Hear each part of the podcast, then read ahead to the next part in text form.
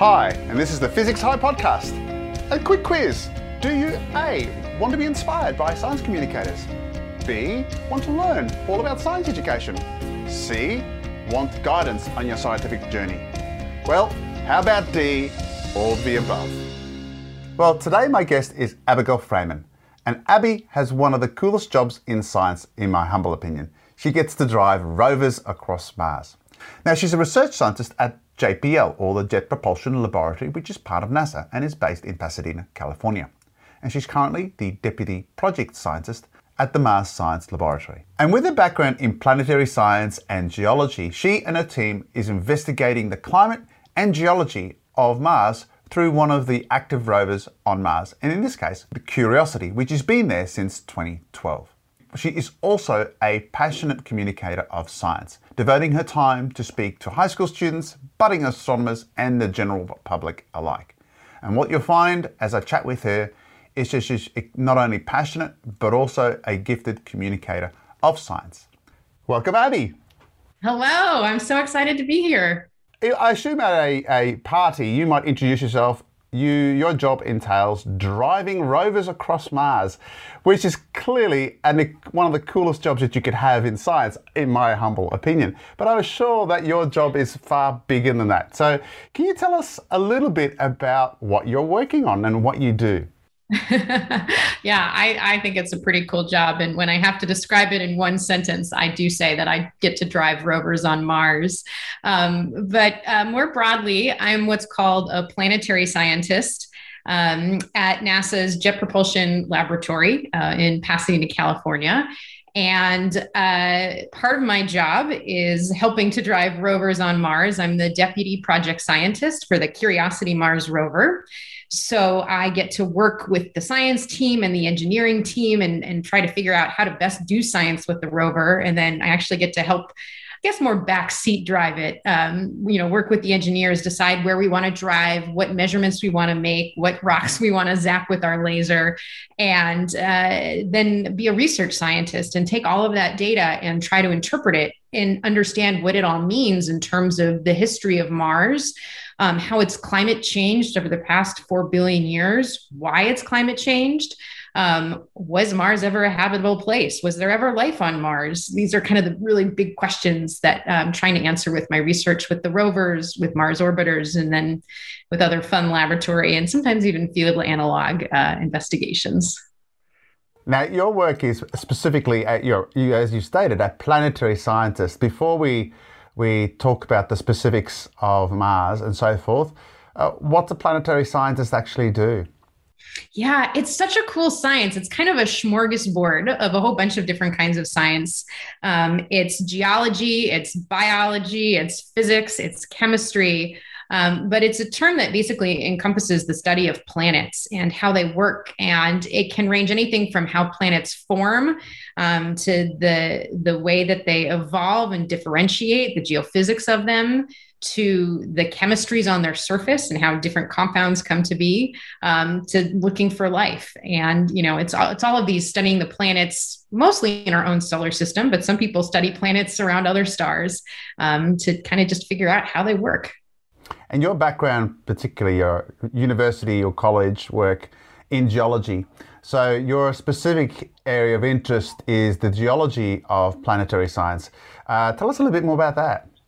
Yeah. So my, my favorite aspect is geology. You know, let's get down to planets that have rocky surfaces and let's get our robotic boots dirty and look at the rocks and try to understand what we see in the rock record preserved today and how that gives us clues to what the planet was like in the past.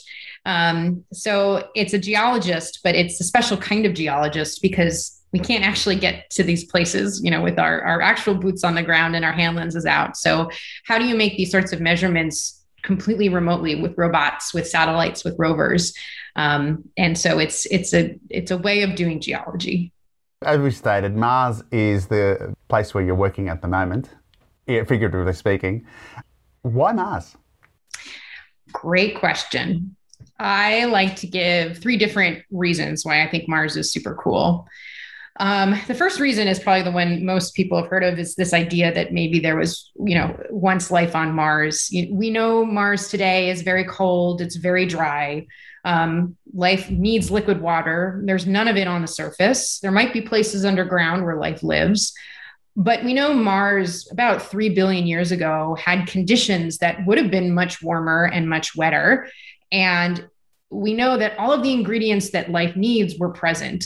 And so it's a really exciting question to ask. If all the ingredients were there, did life actually arise on Mars? Was there once life on Mars? And the implications of that is, if the answer is yes, then, you know, life is probably a pretty prevalent thing, you know, in our own solar system, and then by extension throughout the universe. And so, wow, wouldn't that be profound? Um, but beyond that, I think Mars is really cool because it has a very unique rock record. Um, Mars, it turns out, has a lot of really, really old rock. Something like fifty percent of its surface is older than three billion years old. And we don't really have rocks like that, that old on Earth. There's little places, there's some places in Western Australia, for example, that are really old, but most of the really old rocks on Earth have been recycled due to plate tectonics. Mars doesn't have that. So Mars has this really ancient record, and it gives us the opportunity to understand what planets are like really in the earliest time in their history. What were conditions like three billion years ago, three and a half billion years ago? What happened as the magnetic field evolved and the atmosphere evolved? And we can answer those questions at Mars. And I think that's fascinating.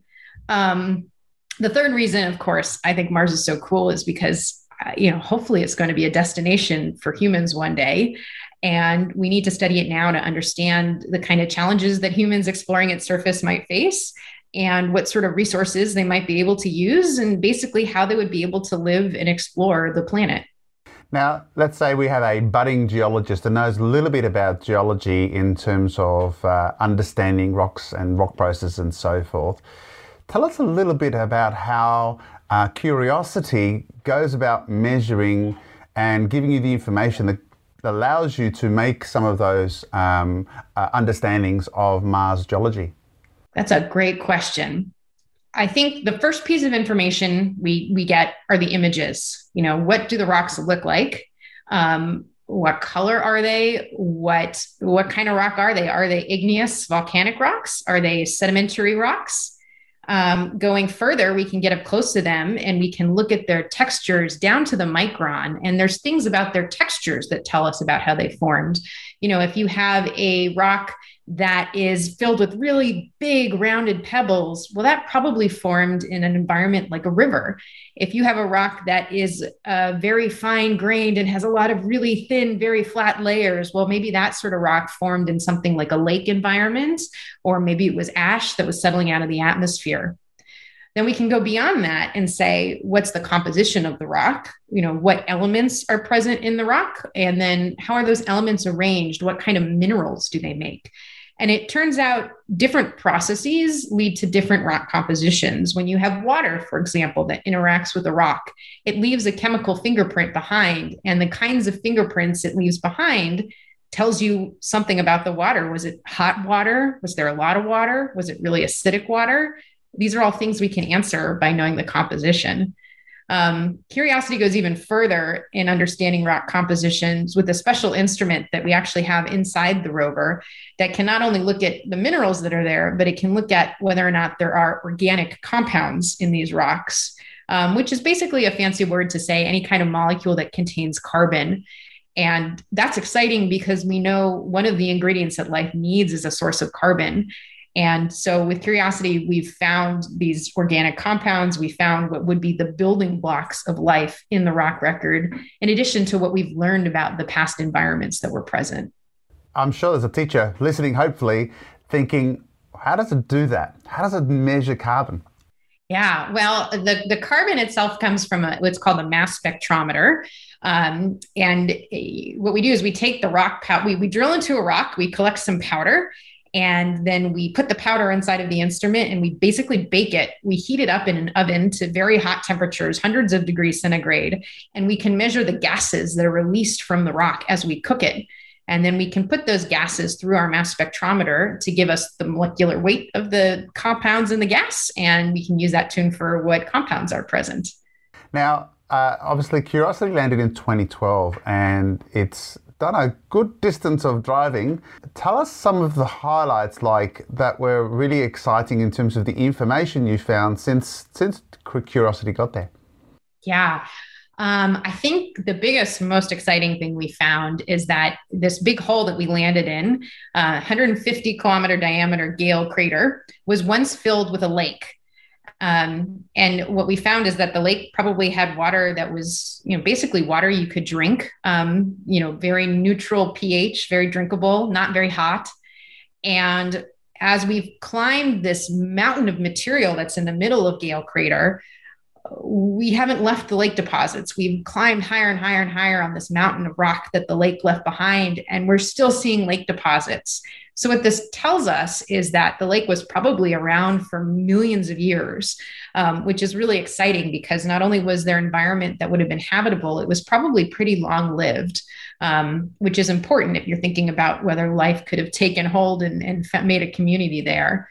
Um, We've also discovered a lot of interesting things outside of the rock record, too. We've made a lot of measurements of the environment around Gale Crater. Uh, just, you know, a couple of weeks ago, we were doing some wintertime gazing at the night sky as the sun set. These amazing clouds came out made of carbon dioxide and water ice. And they're just these beautiful ethereal clouds. Um, and we didn't know that that happened on Mars until we actually saw it with the rover. So that was really cool.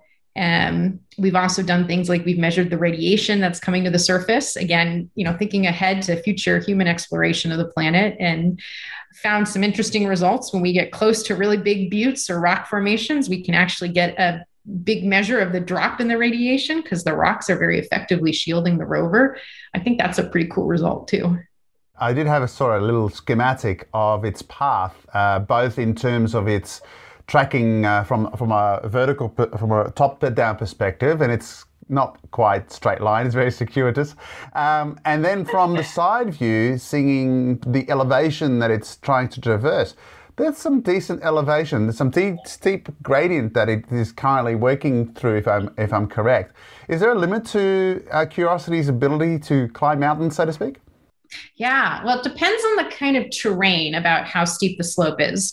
When we're on really good, nice bedrock terrain, um, we can get up to slopes of about oh, thirty or I think thirty-one degrees is our maximum slope that we climbed. We were trying to kind of climb up into this big plateau to study the rocks on the top. And, you know, we weren't sure we were going to make it, but we did. And it was very cool.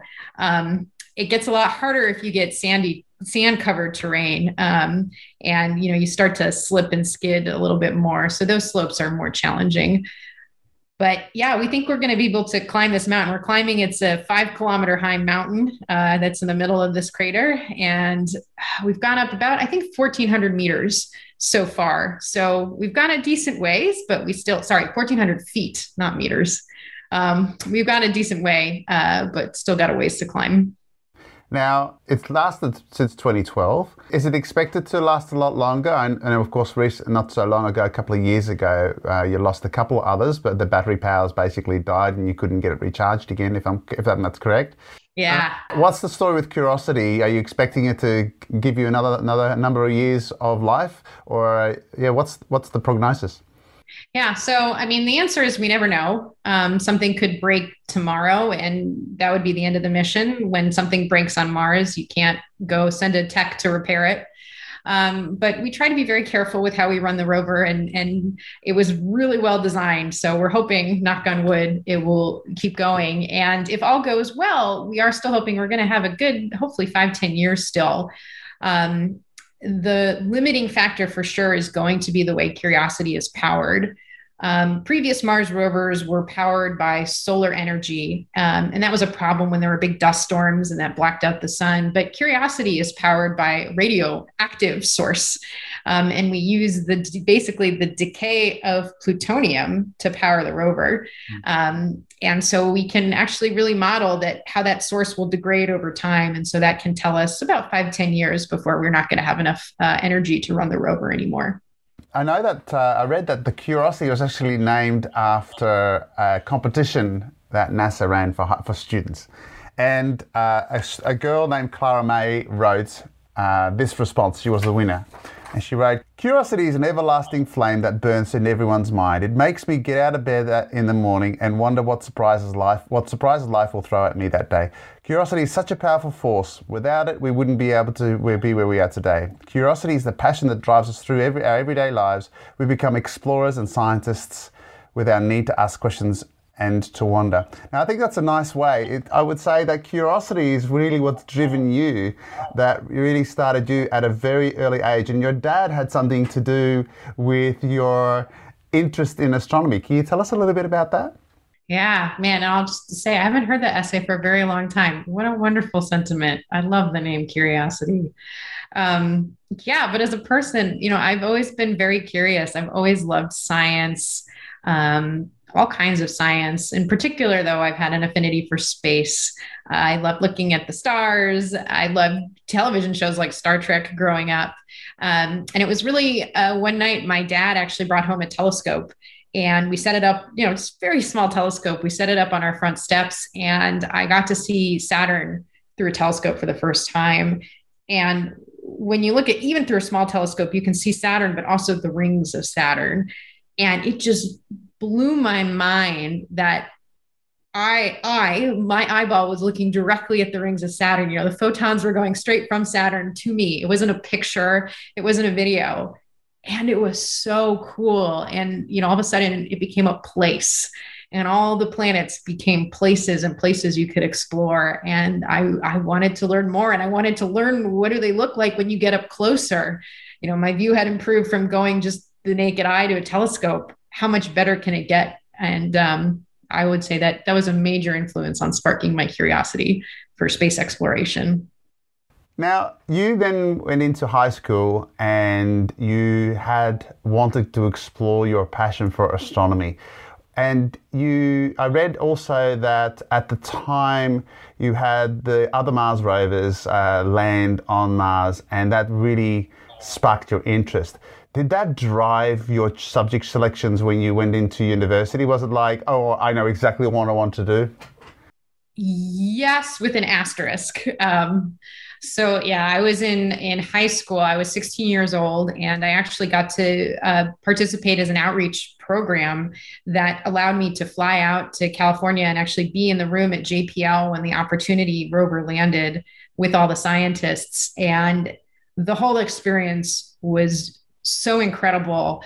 And it made me realize that you could have a job driving rovers on Mars and looking at the rocks and then understanding what they meant. And so it was really in high school that I decided this is what I want to do. Um, when I went to college, it still really was the career path I wanted to pursue. But there was a little piece of me that thought, well, unless I find something I like more, and, or unless, you know, is this actually a possibility? There's not always that many rovers on Mars. What's going to, the future going to be like? So I went to a liberal arts college. Um, I took, I took a lot of classes in geology and in physics, and I always had the aim of, of driving rovers on Mars, but I also took things like theater and English and psychology, um, because they were interesting. At the end of the day, I didn't find anything I thought was cooler than driving rovers on Mars. And so that's what I continued to pursue. You say continue to pursue. Tell us a little bit how you ended up on the Curiosity team. So I became involved in Curiosity as a graduate student. And what happened was my advisor was actually selected to become part of the science team. And he pulled me along with him. Um, and as for part of my graduate thesis, I spent time looking at some of the orbital data over where Curiosity was going to be driving. And I made some discoveries about the rocks as they appeared from orbit on Mount Sharp, um, the mountain that Curiosity is climbing. And that was such a fun experience because not only was I getting to do real research that impacted questions the rover was going to ask and where it was going to drive. I got to be really embedded with the science team, especially for the first three months after landing, um, helping to run the rover and make the decisions about where we wanted to drive and, and what observations we wanted to make, even as a graduate student. And I just sort of stayed involved. Um, even after I graduated, I got my job at J P L, was still involved. I was selected to become a member of the team in my own right at that point. Um, and then flash forward a couple years, I got to help actually lead the campaign when we explored that area that I had studied for my graduate thesis, which was the most fun thing I've ever gotten to do. Um, and uh, now I'm here kind of helping coordinate the whole science team and helping the science of the mission hopefully be the best that it can be. If I do a quick Google search of your name, I'll find a host of videos of you actually doing exactly what you're doing now, talking about your work, about your passion, uh, communicating good science to not only uh, budding astronomers, but high school students, younger students, and the general public. Clearly, science communication is something you're also passionate about. Why? Oh, well, first of all, I'm just really excited about what I get to do every day. And I want to share it with everyone because I think it's so cool. And, and hopefully others think it's so cool. Um, you know, science is useless if you can't communicate what you're doing um, and you can't share what you're doing. You can discover the coolest thing and no one would know. Um, I also love doing it because, you know, I remember what it was like when I was in, in elementary school and middle school and high school, and the things that I saw and that inspired me and the people who reached out to talk to me about what they did and support me. And so I'm, I'm hopeful that this is interesting to some people, and, and there might be students watching who realize that, you know, driving rovers on Mars is a thing that you can do, and they're equally inspired. I imagine too, as you communicate with people, people come up to you and ask you lots of questions, um, and some really good questions that you obviously then spend ten minutes talking with them, and some sort of maybe funny questions in terms of, because of your work with Mars. What are some of the uh, funny anecdotes, stories that you sometimes get when people ask about your work? Oh gosh. Yeah. You know, there's always creative ideas. Um, Sometimes people really want to know, is there, you know, really is there life on Mars? Are you not telling us anything? Um, trust me, if there was life on Mars, we we wouldn't be able to hold it in. We'd want to share it. We'd be so excited. Um, I, yeah, I, sometimes people come up with ideas. Um, sometimes they're really great ideas. Sometimes they're totally goofy. Uh, and, and, you know, it's kind of hard to be like, oh, that's an interesting thought. Um, but, you know, I always appreciate that people are curious and interested and try to have fun with it. Most of the time that people come up and they have really good questions. Maybe a few references to H G Wells. Yeah. And science fiction movies. Um, got questions about whether or not we could be like avid, like the James Cameron Avatar, and send ourselves to Mars. And why aren't we developing technology to do that? Um, that was an interesting one. On a slightly serious note, and you sort of semi-touched on that, uh, is that you might get some people who clearly have a bee in their bonnet. They have some sort of conspiracy theory, some sort of idea, you know, we're being hoodwinked and so forth. Uh, how do you handle those people who clearly have poor understanding of science, but have clearly a, I mean, I'm not talking about the, the people who clearly have a, a beef to grind, but clearly come to you with questions, but clearly their scientific understanding, uh, you know, leaves a lot to be desired. How do you handle those situations? Yeah, that's a great question. Um, it's hard. Hopefully, this isn't usually the case, but sometimes if people come like that and they come with open minds, you know, that's the best case scenario, where they think something and they, you know, please tell me that this isn't true. And when you tell them something truthful, they say, oh, that's great. Um, a lot of the times though, some people like that have beliefs, and they're going to be unwilling to change their beliefs, no matter how much scientific evidence you show them. That's really hard. And I'm going to be honest and say, I don't really know how to, how to approach that. And, and sometimes I just say, okay, well, it was nice talking to you, and, and divert the energy elsewhere. Well, I was actually speaking to Don Lincoln about this very question. I think you can't necessarily engage with people who aren't going to change their minds, and you do exactly what you want and say, thank you very much, and move on. Our job as, and you know, in my little way, and of course in your way, is hopefully we have these people who have open minds and are willing to listen, and therefore change their minds to give them a sense of uh, what is the truth in terms of science content. So yeah, and hopefully you, hopefully you learn skills. The younger you start learning the skills about how to critically ask questions and, you know, answer them and understand the answers, the better off I think you're going to be. Now let's move on to those students who are thinking of a career in science. Um, I'm sure you you meet a lot of those types of students. What advice would you give those students? Well, first of all, right on. Great career. um, yeah, my my career advice usually to people is uh, pursue what makes you happy and pursue what you're passionate about. And, you know, for me, how I got into what I was doing, it was really just because I loved it and I thought it was really fun. And there are so many ways to get into science. Um, and, you know, find the way that's fun to you. You don't have to get into science in one particular way. You know, you don't need to be an astrophysicist, physics major, math proof writer. Um, creative people are needed in science in a way that they might be artistic or really good writers. Um, so there's all sorts of things that you can do. And I think as long as you find what you like doing, it's going to help you be good at what you like doing. Um, and it will help you to continue to pursue what you want to do. Now, correct me if I'm wrong. Uh, historically, physics has always had a bad rap uh, in terms of gender balance. That's just a historical thing. But it's my understanding that if a girl wants to get into STEM, physics and specifically astrophysics, it's really the place to go. There's been there's a lot of opportunities uh, for for women in science, particularly in STEM and, and in your field of astro- astro- astronomy. Well, I sure hope so. Um... You're not wrong that the gender balance is is way off. Um, and I hope it's getting better. I think it's getting better. I think there's still a long way to go. But the reason we need all kinds of people in STEM fields, you know, all genders, all races, all everything, it's because we need the creativity that people with different perspectives bring to the table. We're trying to answer some of the hardest questions that have ever been asked that they're, we just as humanity don't know the answers to. And the only way we're going to have any luck at getting to that is by bringing as many brains in who think in all different sorts of ways to be able to answer those questions. Again, on a slightly uh, personal note, um, Curiosity, you say, may last five to ten years. Are you forward thinking about what the opportunities lie for you beyond that? Yeah. I mean, first of all, I, I want to help drive Curiosity forever because I love it. Um, but it's, you know, thinking ahead, what's next in Mars exploration and in planetary exploration? What are the questions we want to answer?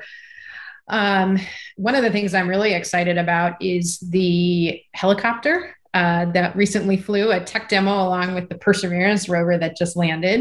And so some of the conversations I've been having with people at J P L and elsewhere is, okay, well, what if we sent a bigger helicopter with science instruments on it? What would we measure? Where would we go? So that's been fun to think about. Um, I'm working on some instruments that will hopefully fly to the moon one day, perhaps.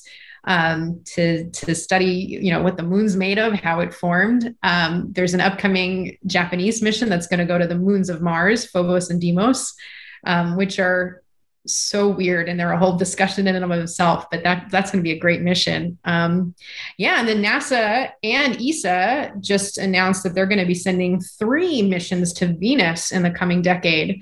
Um, and Venus is equally fascinating. Um, I think as a case study in how planets form and evolve, you know, we've got three in our solar system to look at: Venus, Earth, and Mars. One's too hot, one's too cold, one's just right. So let's spend some time looking at the one that's too hot and understand why. And I think the coming years will be really exciting in terms of what we learn uh, in terms of both Venus and in terms of Mars. I mean, we're still very early days. You talk about the helicopter.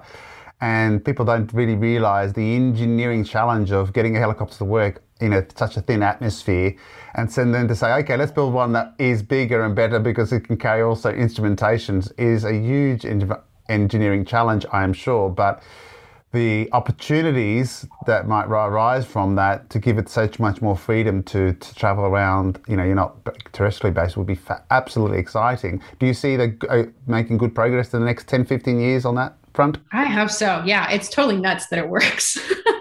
But, you know, when you looked at the flights for a rover on a good day, we'll drive sixty meters, seventy meters, maybe it'll take us an hour and a half.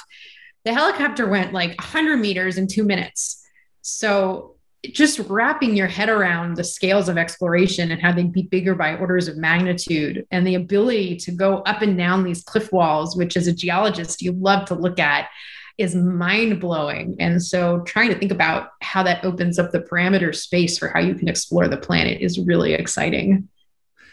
clearly you're totally obsessed, if anything, about planetary science, which is a fantastic thing, but you've hinted already that you have other interests as well. Is there something you could share with us that uh, is something that is a passion about uh, for you? In other words, maybe teach us something that is a little bit outside the box, but gives us a sense of your other interests.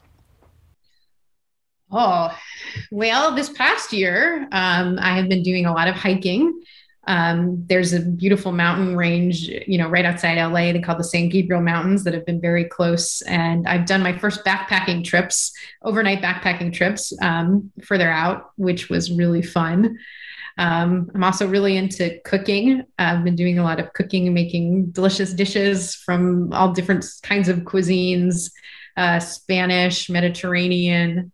Um, so that's been a lot of fun. And then I guess another, another interesting interest, I haven't done it for a few years now, but it's still a part of me, and hopefully I'll get back to it one day, is, um, fencing. I was on the fencing team in undergraduate. I fenced épée, which is one of the three fencing weapons. Um, And so that is, that's great fun.